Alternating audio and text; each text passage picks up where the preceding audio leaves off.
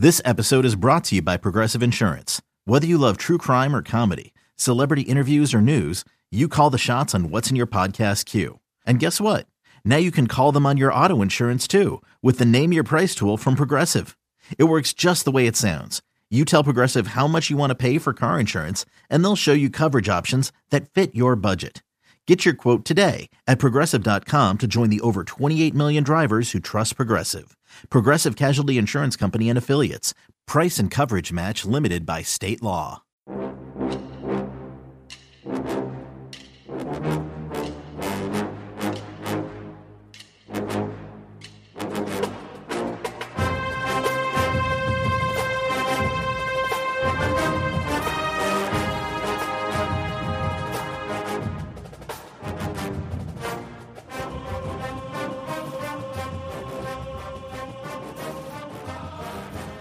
Good morning, Bucknutters. Welcome to the Bucknuts Morning Five here on Friday, January 20th, 2023. I am Dave Biddle, very happy to be joined by Jonah Booker for his usual Friday visit.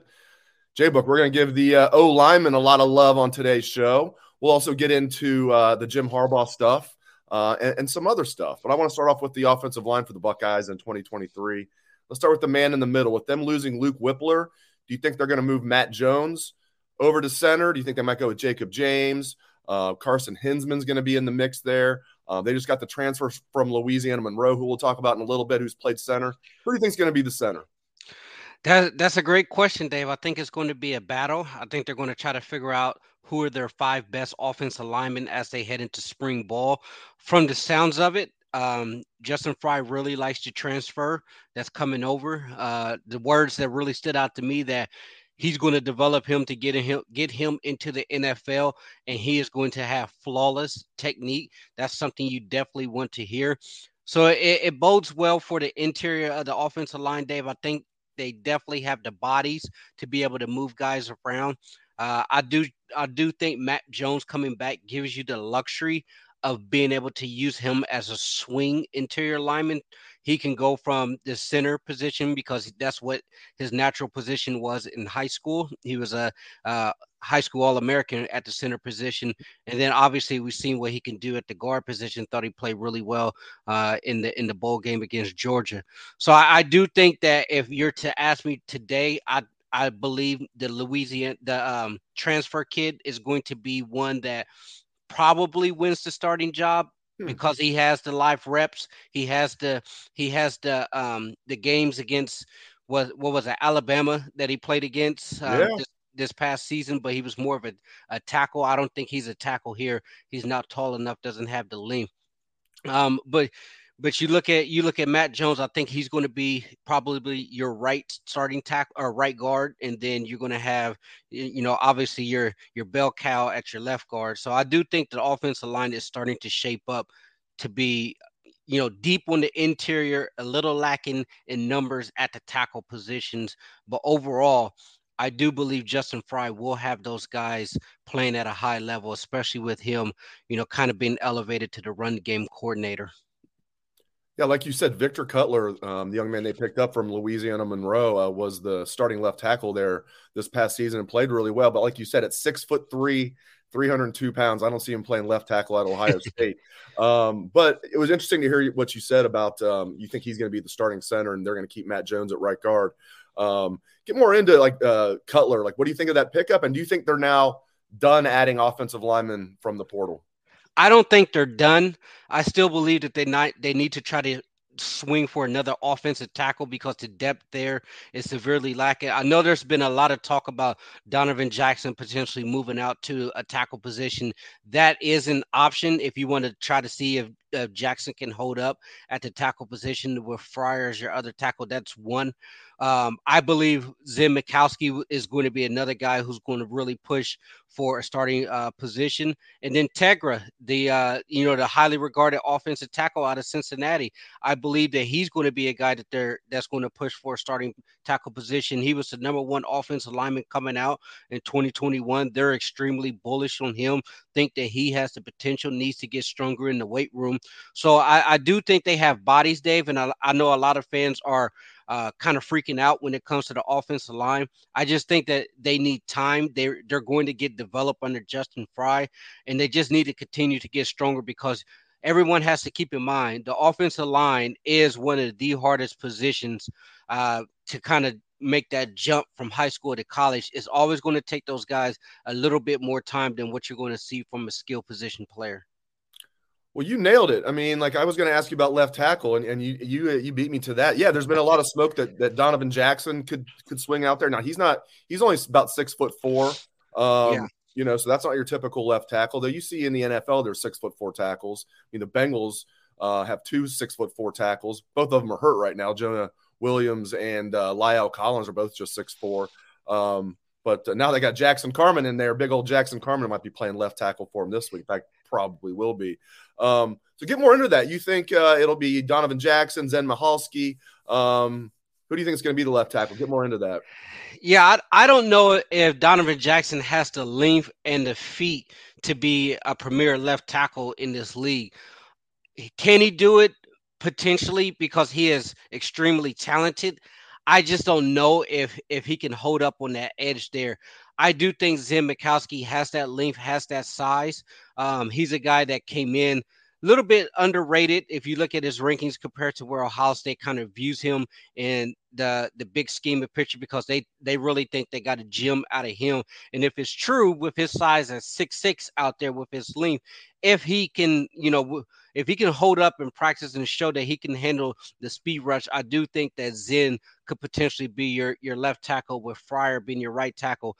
And I would tell you this, Dave, I wouldn't be I wouldn't be shocked if they give Fryar a look at the left tackle as well, because when he came in there for um, when he came in there for spot duty this year, I thought he played really well.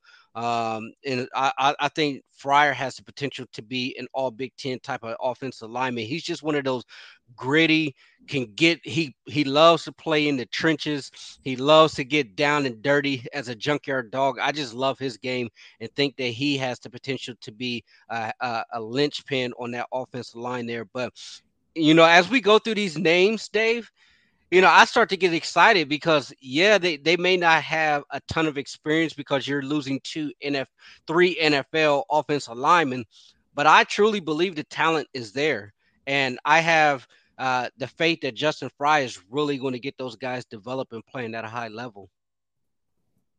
All right, I'm answering a question here on, on the live uh, broadcast for those are uh, listening just to the podcast version. We have a question from Tony on YouTube. Uh, wants to know if the field turf will be replaced before spring practice. They actually have already replaced it, both uh, you know in the in the Woody and then at the Horseshoe. It was actually they had replaced it before last season. So there you go. Hold on, uh, let me um let me let me go back to that, Dave. I think what he's referring to is because Ohio State has had an historic amount of high injuries this year and the NFL players union they are making a huge push in the NFL to do away with the turf that Ohio State has because they believe that it creates a significantly high amount of injuries. So right now a lot of people are saying like well if the NFL is preaching NFLPA is saying hey do away with this type of field turf then this is something that Ohio State should absolutely look at because if you look at all of the injuries and everything that Ohio State has endured this year, they a lot of people believe that that is probably one of the root causes on why Ohio State has so many injuries throughout the season from the beginning of the season all the way towards the end from replacing that field turf inside the woody at the practice fields and the game field. I'm glad you corrected me on that. You know, it's it, that'll be interesting. Now, I, I I'm not joking when I say that if the NFL believes that, the NFL should foot the bill for it, right? I mean, they get a free minor league. Imagine Major League Baseball having a free minor league. They'd love that. Um, NFL gets a free minor league with college. They should be the ones to replace it. These are their future players. Because um, frankly, with you know everything that's going on at Ohio State, do we actually believe they just replaced it last year? Do we think they're going to replace it all over again? I mean, do you think that's even feasible? Maybe it is. I mean, knowing Gene Smith and, and, the way they operate as far as the athletic department, and they like to be penny pinchers here, I don't think they're going to replace it. Do I think they should? I absolutely think they should. If if players are if they're saying that hey, this type of artificial field is causing a significant amount of injuries, then I I truly believe that this some this needs to be something looked at because the injuries that we saw this year, Dave, I've never seen a year where so many guys were constantly injured. I mean, guys weren't even getting injured in the games. It was, hey, this guy is unavailable because he got injured in practice. And you have to finally take a step back and ask yourself, why is this person getting hurt so bad? So I do believe that there is a, a different grade of the field turf that they're looking at um, that people believe that is a little bit more safer than what they have right now. But as far as Gene Smith ripping that up after one year, I just can't see it happen the way those guys love the penny pinch. And listen, we have like a you know the comments are being flooded with "We want grass, we want grass, we want grass." Here's the problem: Ohio Stadium's field is now below the floodplain, so I'm told it's like impossible to grow grass there. And also, you're not getting a lot of sunlight. But I hear they could do it, you know, with the lack of sunlight. It's more that it's below the floodplain. Yeah. So I think it's got to be like the type of field turf that you're talking about that the NFL uh, is pushing. If you can't have real grass, there's a better alternative than what they have right now.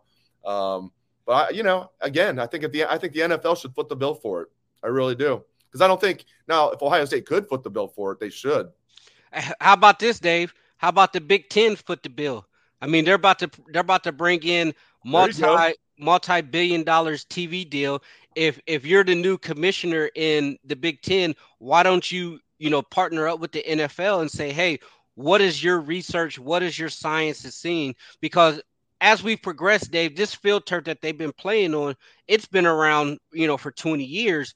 Obviously, the science is starting to get better. So if people are seeing that, hey, maybe this is a root cause for a lot of soft tissue and ligament injuries, then maybe there could be an alternative to that. So if you're the Big Ten commissioner and you really want to make a splash and say, hey, we're putting the athletes and the players first, the guys who are uh, bankrolling every athletic department in the conference, we're going to go ahead and foot the bill and go and pay for it ourselves. I like it. You just come up with great ideas as always. All right, let's get into this. Um, Jim Harbaugh accused of lying to the NCAA. Now everybody says, "Oh, Harbaugh's getting in trouble for you buying a kid a hamburger." That's not what it's about. Like if it was just that, it'd be nothing. Um, but um, it's the lying to the NCAA, as Jim Tressel can tell you, that, that gets you in trouble. Now Harbaugh's saying, "I didn't lie. Uh, I just forgot." And good luck proving that, right? If you're the NCAA, that he, even if he does remember, he's saying he doesn't. Um, so how are you going to prove that he's lying? Um, so is this a nothing burger, pun intended? yesterday I was reading that they're they're pretty much at a stalemate because Jim is Jim is doubling down. It's like I don't remember anything. I don't remember lying to you. And the NCAA is like, oh yes, you did. You misled us. Is it bad for me to say, Dave, that I'm kind of rooting for Jim here? I mean, and the, the reason I say that is because I believe the NCAA is so corrupt. You look right. at what's going on, you know, down in the South you look at USC, that is a massive um, instigator when it comes to tampering Nothing's done. Uh, I'm sure you look at the Jaden Rashada, he's clearly getting offered pay for play upwards to $13 million.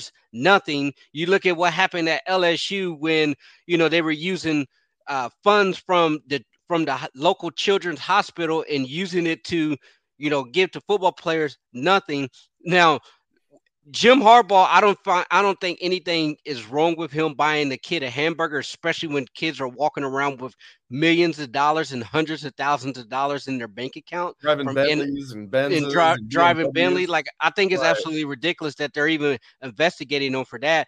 Right. And to be frank, I was of the mind frame of I always thought the NCAA was toothless. I would I wish Jim Smith, uh, Gene Smith and Ohio State would have thumbed their nose at, at the NCAA during the Tressel era and said, "I see nothing, I know nothing, don't ask me anything." Uh, type of attitude. And if they'd if they'd have went about it that way, the Ohio State probably would have had that national championship game against Notre Dame instead of taking the bowl ban.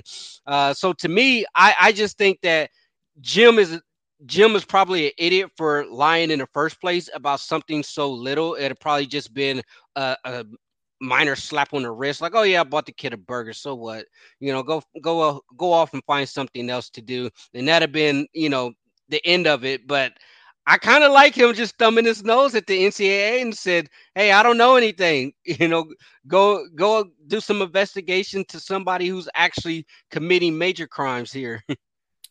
Yeah, the only thing I'll say is it's Michigan fans reveled in Tressel. You know, that was so minor in retrospect, and they reveled in it. So it's hard for me to like say like I back Jim on this, but yeah, I kind of do too. I kind of do too. I mean, I know, I know, ridiculous. Like it's absolutely as you outlined. You got kids that are being bought for like 13 million, at least promised that, and then Florida reneges on it. And then, like, I know not the school itself, but the collective, and the NCAA does nothing about that.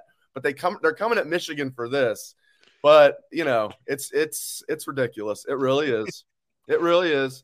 All right, I want to get go here. I want to get your thoughts on this. So, um, any of the early departures like Luke Wypler surprise you? I think that's the only one that maybe surprised me a little bit, or some of the guys that are coming back surprise you, like Tommy Eichenberg or anybody. Any, any of the early departures or uh, returnees um, surprise you for the Buckeyes?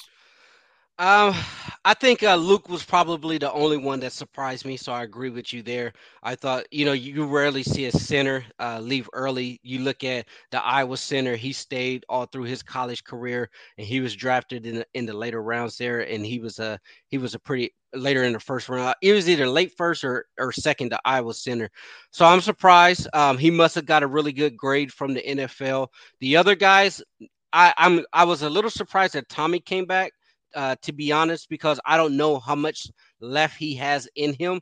I thought that he took an absolute beating this year. The way that Jim Knowles uses linebackers, he never rotates them. So with him out there playing with pretty much two broken hands um, and just gutting it through, I thought that was uh, you know pretty courageous out of him, and thought that he would go to the NFL and cash in. But those are probably the only two.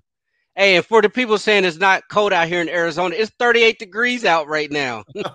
oh man, wow, like we got basically the same weather. It's like 33 here in Columbus. So it's, hey, it's yeah. chilly out here in the mornings right now. Man, 38. Yeah, it is chilly for out there. Yeah. I, I, I spent many a, uh, a holiday out there um, covering the Buckeyes. They're home away from home, the Fiesta Bowl. Um, I've been out there many times, and usually it's very nice. The last time we were out there in 2019, it was like in the 40s and 50s all week, and it was like, what's going on here? You guys are in the 30s. All right, yeah, we're 33 here in the, the capital city of Ohio. Um, all right, let me let me get you out of here on this one. So there was a lot of smoke that Larry Johnson was going to retire. I mean, I guess it could still happen. Maybe they're going to wait till after signing day, but they're not late signing day. It doesn't even sound like they're going to sign anybody late signing day. They just right. roll with the 20 they got. Um, so I guess it's I guess Larry's coming back for another year. Is that what you're hearing? It, it looks like it, Dave. I mean, he's out on, on the recruiting trail right now, going after a 2024 kid in Illinois, so who's looking to potentially commit within the next two weeks, I believe. Um, so if Larry's out there on the recruiting trail right now, I mean, to me, that tells me that he he's going to be back another year. So um, I just look at it as a situation that let Larry decide when he wants to retire. I mean, I think he's earned that type of respect. I know a lot of people look at the the misses that we had at the defensive end position over the last this last recruiting cycle with the big three. I think that is more of NIL. Um, where Larry had did an excellent job building those relationships. So I, I, I think Larry will be back, um, and hopefully he can get those guys to um, playing at a high level. One thing I, I would like to see though is can we get you know those younger guys more in the rotation, Dave, when it comes to Larry? That's my only gripe there.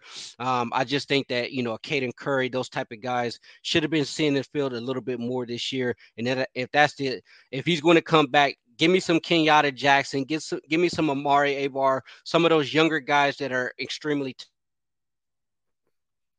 talented. Get them with a deep rotation. But other than that, I haven't heard anything about Larry potentially departing. Yeah, I'm excited about those second year, rising second year defensive linemen. You know, the three DNs, um, and then Hero Kanu. I actually did a piece on Hero Kanu yesterday for the site. I'm going to do one on Kenyatta Jackson. I got one coming on uh, Amari Abor.